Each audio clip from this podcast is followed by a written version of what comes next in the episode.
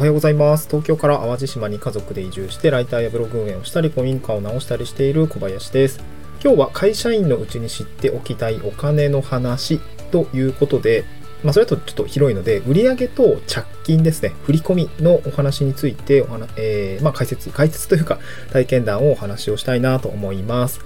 えーっと、今日の内容としては結論はキャッシュフローが重要だよということで、うんまあ、よくその、まあ、会計の話だったり、まあ会社の経営だったりとかで、えーいろいろ出てくるような言葉、キャッシュフローですね。えーこのあたりについては話をしたいなと思います。で、ポイントとしては3つあって、まあ、1つ目、売上が上がるタイミング、ここについて、まあ、解像度を上げるっていうことと、また2つ目が着金のタイミングですね。振り込みのタイミングというものも、えー把握しておかなければならないというのが2つ目で、まあ、3つ目が、まあ、元も子もないんですけど、キャッシュフローがまあショートする、資金繰りに困ると終わるっていう話をしたいなと思います。この3つについては別に経験があるわけではないですけれども、やっぱりそのあたりを、今後個人事業主、フリーランスとして、え何かしら自分の事業をやっていくとか、まあ、あとは地域おこし協力隊の仕事もですね、あのいろいろビジネスの種みたいなものは植えてるんですけども、このあたりを意識して事業を進めていかないといけないんだなっていうところがですね、まあ、もう卒大間際ということで、あのもう130日ぐらいですかね、あので、もう本当に、まあ、終わるっていうようなところで、えーそういったキャッシュフローの、まあ、企て方みたいなところを、まあ、意識しないといけないなというところが、もう日に日に、えー増してきているので、今日はその話、実体験というか、あの、まあ、現場感をですね、お伝えしたいなと思います。会社員のうちに知っておきたいお金の話、売上と着金、振り込みの話ですね。一つ目です。えーまず、キャッシュフローが重要だよねっていうお話ですね。で、キャッシュフローとはというところですね、聞いたことがある方も、イメージが湧いてる方もたくさんいらっしゃるかなとは思うんですけど、こういう、なんていうんですか、スタンド FM とか音声に関する音声学習みたいなのをされてる方って、まあ、リテラシーが高くて、なんて言うんだろう、おまあ、アンテナが高いというか、まあ、やってる人も聞いてる人も市場としてはすごい少ないと思うので、まあ、すごくリテラシーが高い方なのかなと思うんですけど、なので知っている方も多いとは思いますが、キャッシュフローの重要性ですね。で、お金の入ってくる、まあ、キャッシュインとお金が出ていくキャッシュアウトですね。この流れのことをキャッシュフローと、えー言ってます。で、まあ、一番身近なキャッシュフローで言うと、本当に給料が振り込まれて、何か生活費を支出していく、キャッシュアウトしていく。で、これが、なんて言うんでしょうね。うん、どっちが多いのか、どっちが早いのかによって、まあ、家計って、まあ、圧迫されたり、余裕が出てきたりすると思います。まあ、例えばですけど、キャッシュアウト、固定的な費用で言うと、家賃とかですよね。えー僕も東京にいるときは、家賃がですね、家賃と駐車場込みでだいたい12、3万が 飛んでいくみたいな、もろもろあとね、えー Wi-Fi だったりとか、まあ、携帯のす、なんか、スマホだったり水道光について、まあ、生活するにはかかるお金って、えー当然キャッシュアウトしていくと思うんですよね。まあ、それが毎月の支出がどうでしょう。うん、まあ、20万とか、あ出ていく車のローンとかもあったし、まあ、もろもろ月20万ぐらいキャッシュアウトしていく、毎月キャッシュアウトしていくんですっていう方があいらっしゃっとしとしたら、やっぱりそれ以上のキャッシュイン、給料の部分がないと、えーダメですよね。で、これよくクレジットカードの引き落とし日のところでちょっと気になる、気にするとこだと思うんですけど、例えば毎月25日に給料が振り込まれるっていうことになるなるのであれば、えーカードの支払い日って大体なんかデフォルト、おーなんていうの、規定値みたいのが、まあ、翌月の1日だったりとか、えっ、と、そうだな、うんと、27とか、僕楽天カードとか27日とかで、あとなんかビュースイカカードとかはね、6月の5日、な6月っていうか、なんていうの、あの翌月5日みたいな、まあ、月初になっているような感じがあって、まあ、前月の給料が振り込まれたタイミングで、クレジットカードが、うん、まあ、大体支払いが行われるという形なので、入金があって、えー支払いがあるみたいな感じ。えーというようなところが、まあ、一般的かなと思います。で、これが、まあ、事業においても、なんていうのかな、一緒ですよね。その、まず売り上げが立って、えー振り込み、まあ、入金額、今月の入金額があって、まあ、そっから、うんと、まあ、活動資金っていうのが捻出されていくっていうことになると思うんですけど、あの、ここが事業に、な企業だったり、まあ、個人事業主もそうなんですけど、毎月25日振り込みがあるわけじゃないじゃないですか。まあ、ももちろんその、かなんていうのかな、えー法人だったりとか、まあ、個人事業主もそうなんですけど、締め日があって、翌々月末払いとか、うんと、大企業、僕がいた企業においては、まあ大体請求書のやり取りって、まあ月末締め、翌々月末払いみたいな感じだったんですよね。うん。一応その、うん下請法に適法適用するような規模のお客さんもいらっしゃったので、まあ、その場合はあの下請け法の通り、まだ60日以内に支払いをしないといけないので、えー月末払いの翌月末払いとか、まあ、ま大体そうかな、翌月末払いですかね。60日以内の支払いなので。で、個人事業主の今の状態としても、大体その月末締めの翌月末払いみたいな感じの、まあ、感じですかね。まあ、翌々月末払いみたいなのはないわけですよ。うん、なので、この売り上げが上がるタイミングと着金のタイミングが、まあ、なんだろうな、会社員時代とは、やっぱりずれ込んでくるんですね。うん。なので今日2つ目のあのトピックとしては、その売り上げが上がるタイミングで、えー、2つ目の着金のタイミングっていうところ、まあ、ちょっと分けて解像度を上げていきたいなと思うんですけど、えー、っと、僕も会社員やっていて、7年やっていて、いざ、まあ、独立というか、独立というか、まあ、個人事業主になった、えー、地域おこし協力隊になって、えー、一個人事業主になった時には、えー、どうなったかっていうと、やっぱ売上が上がるタイミングっていうのが、これは自治体によると思うんですけど、僕の場合は15日、毎月15日に、え委託料が入ってくるような感じでございました。でもちろん副業で、例えばクラウドワークス経由でのライティング案件の収入だったりとか、まあ本当に直営業で、えー、っと、まあライター収入があるお客さんだったりとか、あとはオンラインショーとかの、えー、っと、お仕事も、うんと、まあ月末締め、翌月末払いっていうような感じになるんですね。で、売上が上がるタイミングにおいては、納品をする。例えばライティング案件だったら、えっ、ー、と、そうですね、月末に例えば今月の、あや前月末に来月のリソースどうですかって僕の場合聞かれて、えー、まあ、こんぐらいかけますよって書いて、で、月、月初に、じゃあこのキーワードでお願いします、みたいな、えー、この案件でお願いしますっていうのが、まあ、例えば2、3本来るような感じ。で、そこから、まあ、受注になるわけですよね。で、その後、まあ、記事構成、えー、リサーチして、記事構成書いて、まあ、一回出して、まあ、これで進めましょうってなって、記事執筆すると。で、その後は遂行してて、まあまあ、もろもろ、例えば、そうですね、20とかに、20日の日までに3本ぐらいの、あの、やってね、みたいな感じで言われたら、その20日のタイミングでね、あの、納品するじゃないですか。まあそうなった時に、まあ一応納品のタイミングで、あの、売り上げが立つというような感じかな。あの、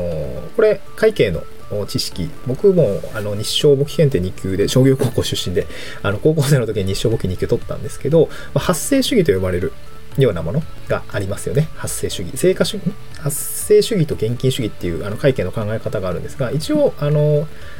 商業簿記、商業簿記というか、うん原、原則的には発生主義が、あの、もちろん正しいかなと思います。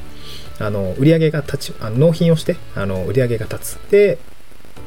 まだ入金がないから、あの、売上が立って売掛金というものが発生する権利ですよ。債権的な権利が発生するというのが、あの、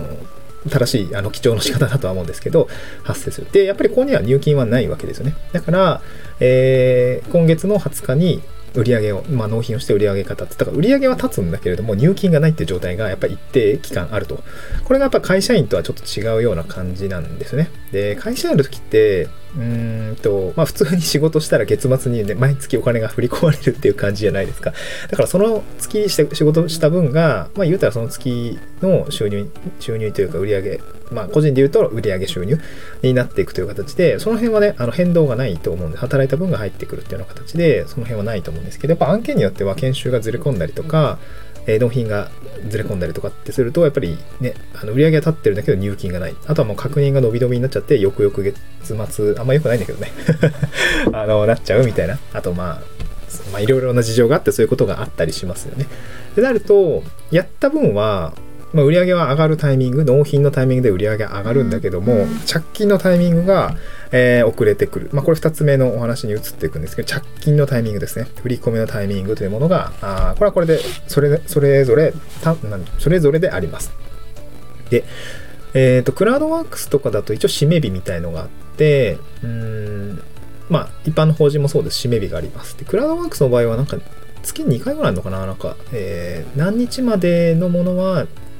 なんかこの15日までの締め日として振り込みますとか、30日までの締め日として振り込みますみたいな、そういうものがあったりするので、まあ、そこのタイミングになって、まあ、やっと、まあ、翌々月末とか翌月末とかに、まあ、一応振り込まれる。振り込み申請っていうのがあるので、まあ、これは自分で一応、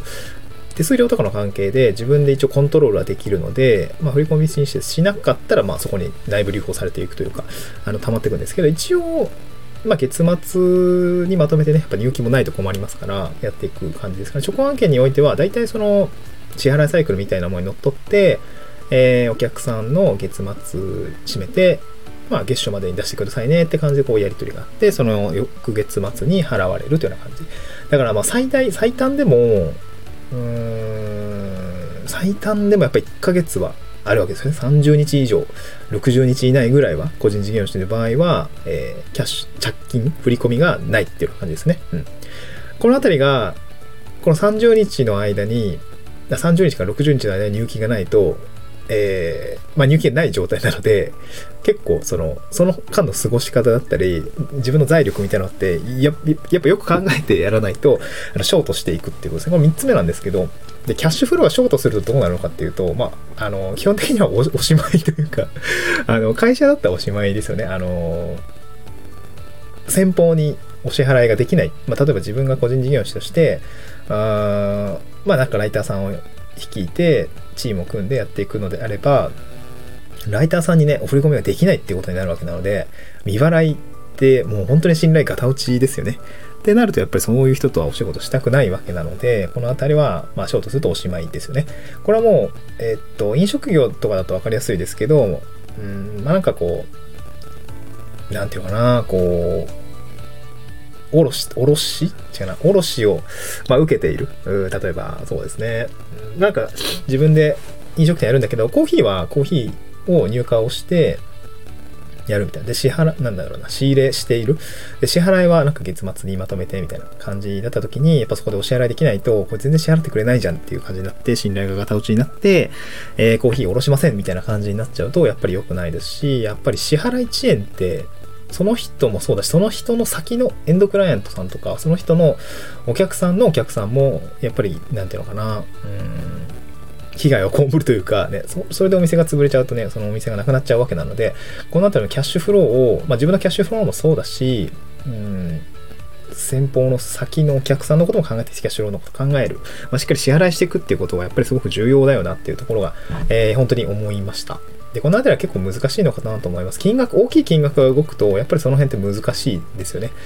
で、これ結構難しいのが、零細企業だったり個人事業主の場合、何かこう仕事だったり事業を立ち上げるにあたって補助金とか使おうとするじゃないですか。で、補助金って大体、まず使ってから、あの、審査、使った金額を審査して補助金が入金されるっていう感じなんで、やっぱね、最初キャッシュアウトが多いんですよね。うん。例えば300万の補助金がありますと。で、450万の事業をしますと。で、なった時にやっぱり最初に450万支出しないといけないので、このあたりは、えー、何かこう箱物、例えば古民家を再生するとか、えー、地域おこし協力隊の仕事だったりとか、まあ一応別に個人でもいいんですけど、なんかそういうようなものになった時には補助金で、あの、全然ね、使えるものは使って、あの、進めたらいいと思うんだけど、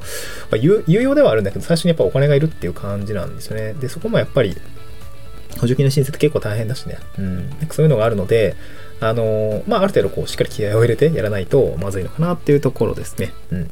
ただ、補助金においてはね、結構その、うん、2種類ぐらいあって、ちょっとなんか話取れちゃうんですけど、あの、地域福祉協力隊で使ってる補助金とかね、なんか2種類ぐらいあって、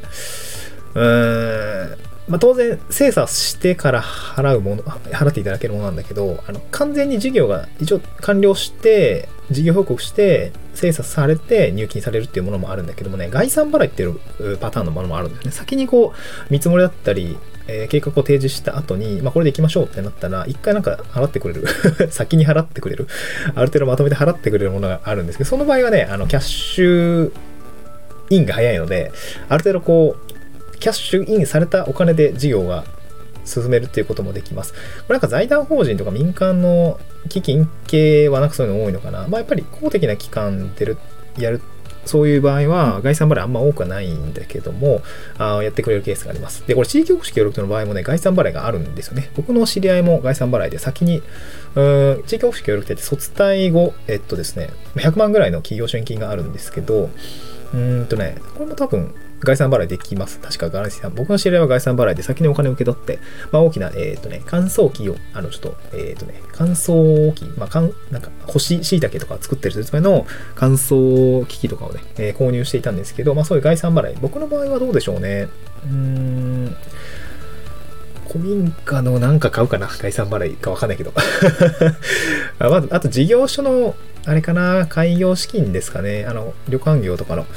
え、事業所に営業保証金とかもそういうのあるし、まあ、ある程度こう、設備も整えないといけないかなと思うので、その辺の概算払いを受けたいかなと思うんですけど、まあそういった保証金の使い方もあるので、まあこの売上が上がるタイミングと着金のタイミングっていうことを、まあある程度解像度上げて、まあ事業を進めていかないと、キャッシュフローショートして終わっちゃうので、まあ、そのあたりはね、あの、これから事業を進めていくにあたってもそうですし、個人事業主フリーランスとしても、まあ、もちろん押さえておくべき、まあ、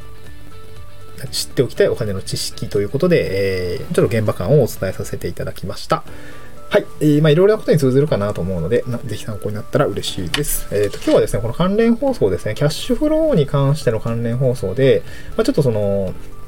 まあ、移住と、まあ、働き方を大きく変える、ライフスタイルを大きく変えるときに、やっぱこのあたりもね、えー、お金を考えないといけないかなと思うので、えー、っと、関連放送に地方移住は計画を立ててみて初めて進む3つの理由というような内容ですね、関連放送を入れておきます。内容としては、やっぱり会社を辞めて移住する、まあ、地域おこし協力隊特にそうなんですけども、移住キャッシュフローですね。この移住後のキャッシュフローって計画にしっかり落とさないと、うーん、全然前に進まないよっていう話をしてます。なんか移住後に本当に暮らしていけそうかっていうのは、その移住後の収入の見込み、見立てみたいなのが、あある程度立つべ立たないと進まないっていうことと、あとは自分がいくらあれば生活できるのか、生活収支を見直そうよっていうところも、やっぱり大事になってくるので、このあたりは、まあ一つ計画を立てて初めてこう前に進んでいくってことは実感できるタイミングだったので、これもぜひ、あのぜひですね、えー、聞いていただければいいかなと思います。はい。ではでは今日の内容は以上になります。え、っと、最近コメントいただけたりとか、いいねいただいたりとか、めちゃくちゃ嬉しいので もしよかったら、この内容も、えー、ですぜひいいねとかいただけると嬉しいです。まあ、あとは、うーん、まあ、普通になんていうのかな、フォローとかしていただけると、えー、よりなんか応援されてるなっていう感じがするので あの、ぜひそちらも行動に移していただけると、こちらもすごく嬉しいなと思います。はい、ではでは、また次回の収録でお会いしましょう。バイバーイ。